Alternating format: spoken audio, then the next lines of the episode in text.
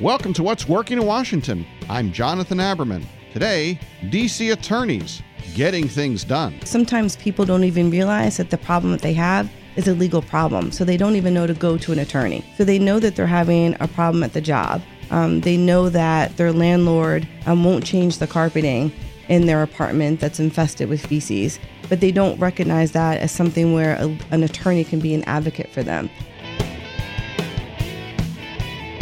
It's been said there are more lawyers per capita in the greater Washington region than any place in the country. What is not as often discussed is how much good lawyers do in this region. Keira Jarrett is executive director of the District of Columbia Bar Foundation. She's joining us to talk about the various ways that lawyers in the D.C. bar are making a positive difference. Keira, great to have you. Thanks for having me. Well, let's start with, for many of us who don't know, what is the District of Columbia Bar Foundation? DC Bar Foundation is a 40-year-old nonprofit organization, and our goal is to fund, support, and improve the legal aid network within the District of Columbia.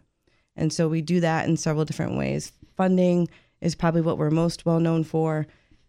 We have a grants program where we support most of the legal aid organizations in the city.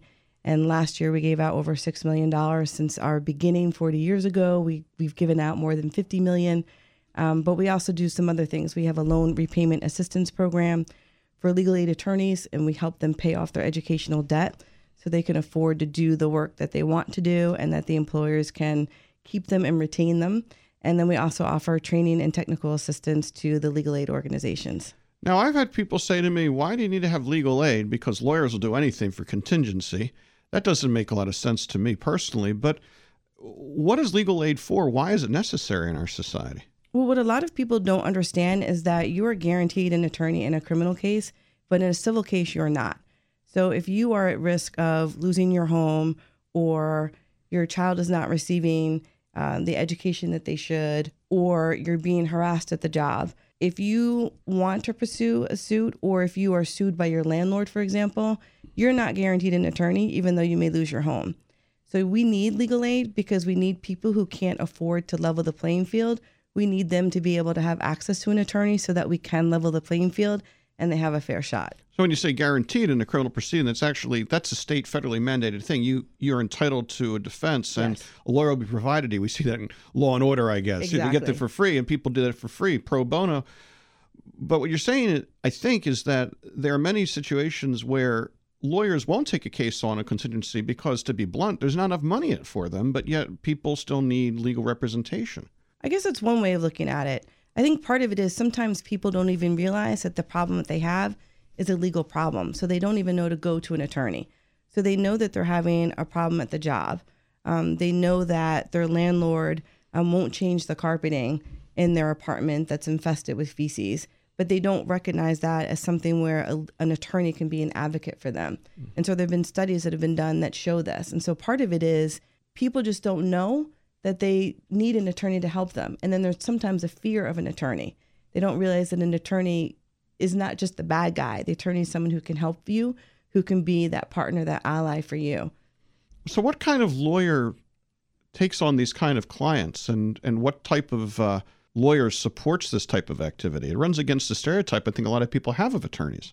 It does. And so, you know, we would like to kind of highlight some of those partners that we've got who are doing this amazing work. So the kind of person who takes us on is somebody who is committed to the public interest. They're very mission focused. They want to do good. Maybe they've had a personal experience and they've seen what a difference an attorney can make.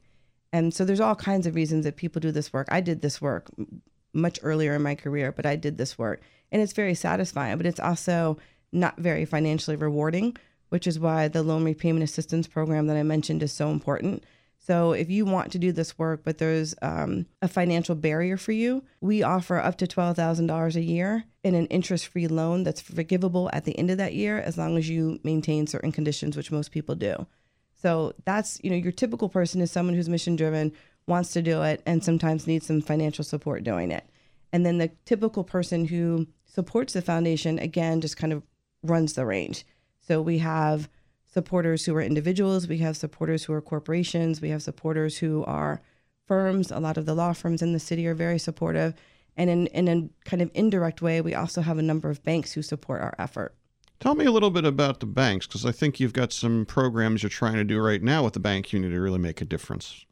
So we are the administrator of something called IOLTA, which stands for Interest on Lawyers Trust Accounts. And as the administrator, we're responsible for ensuring that the banks who participate in the program are offering a comparable rate on their IOLTA accounts, which means that if they're offering like a 0.35% interest rate on a similar type of account, they have to offer the same thing for their IOLTA account.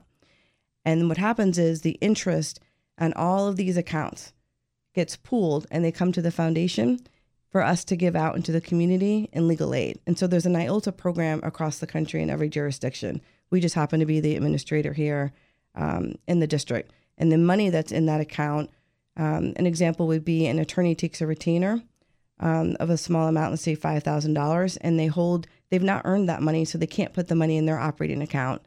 And it doesn't belong to the client, so it's held in this trust account. And then the attorney draws down from that over the course of the relationship.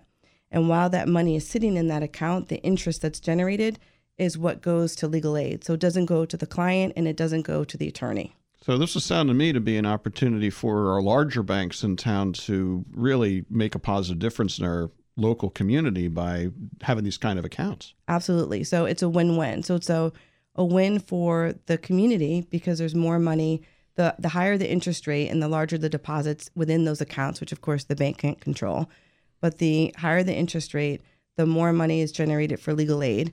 And then the bank also wins because they can get credit under the Community Reinvestment Act for their participation within that program. So much of what you do on a daily basis runs counter to some of the stereotypes people have about D.C., very corporate town, very much interested in the big guy, lawyers being very commercial. But yet it appears to me that this is not what you're experiencing. How do you push against stereotypes to advance a social activity like what you're doing with the DC Bar Foundation? We really try to connect people with what the work itself. So we're trying to put a face on where this money is going. So it's not just about give us $5,000, $10,000 so we can raise more money than we did last year.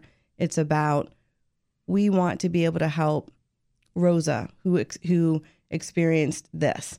Or we want to help this legal aid organization that once we help them, we know that they're better positioned for other funding because of our requirements and our, I want to use the word oversight because sometimes that's such a negative word, but the way that we partner with our grantees better positions them to go after other pots of money. So what's the most delightful thing that's happened to you in the last 6 months doing this job?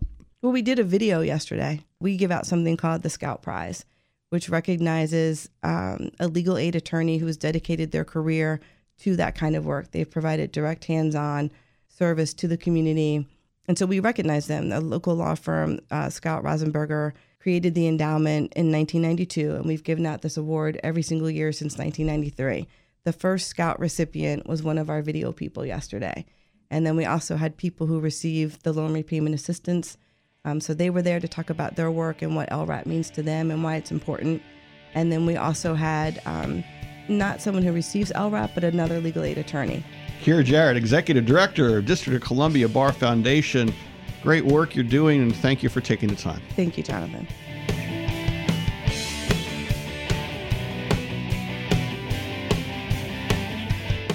And that was another episode of What's Working in Washington. I'm Jonathan Aberman, and my producer, Tracy Madigan. We both remind you that what matters is how you think we're doing. So don't forget to direct message us at What's Working DC if you've got a story idea. And do tell your friends to subscribe to this show on iTunes or Podcast One. And you know what? If you can take the time to rate our show, it'll help spread the word that this show is hitting an important chord for the entrepreneur and business community here in what you and I agree is one of the most interesting places to be an entrepreneur in the entire world. So we'll see you next time. Goodbye.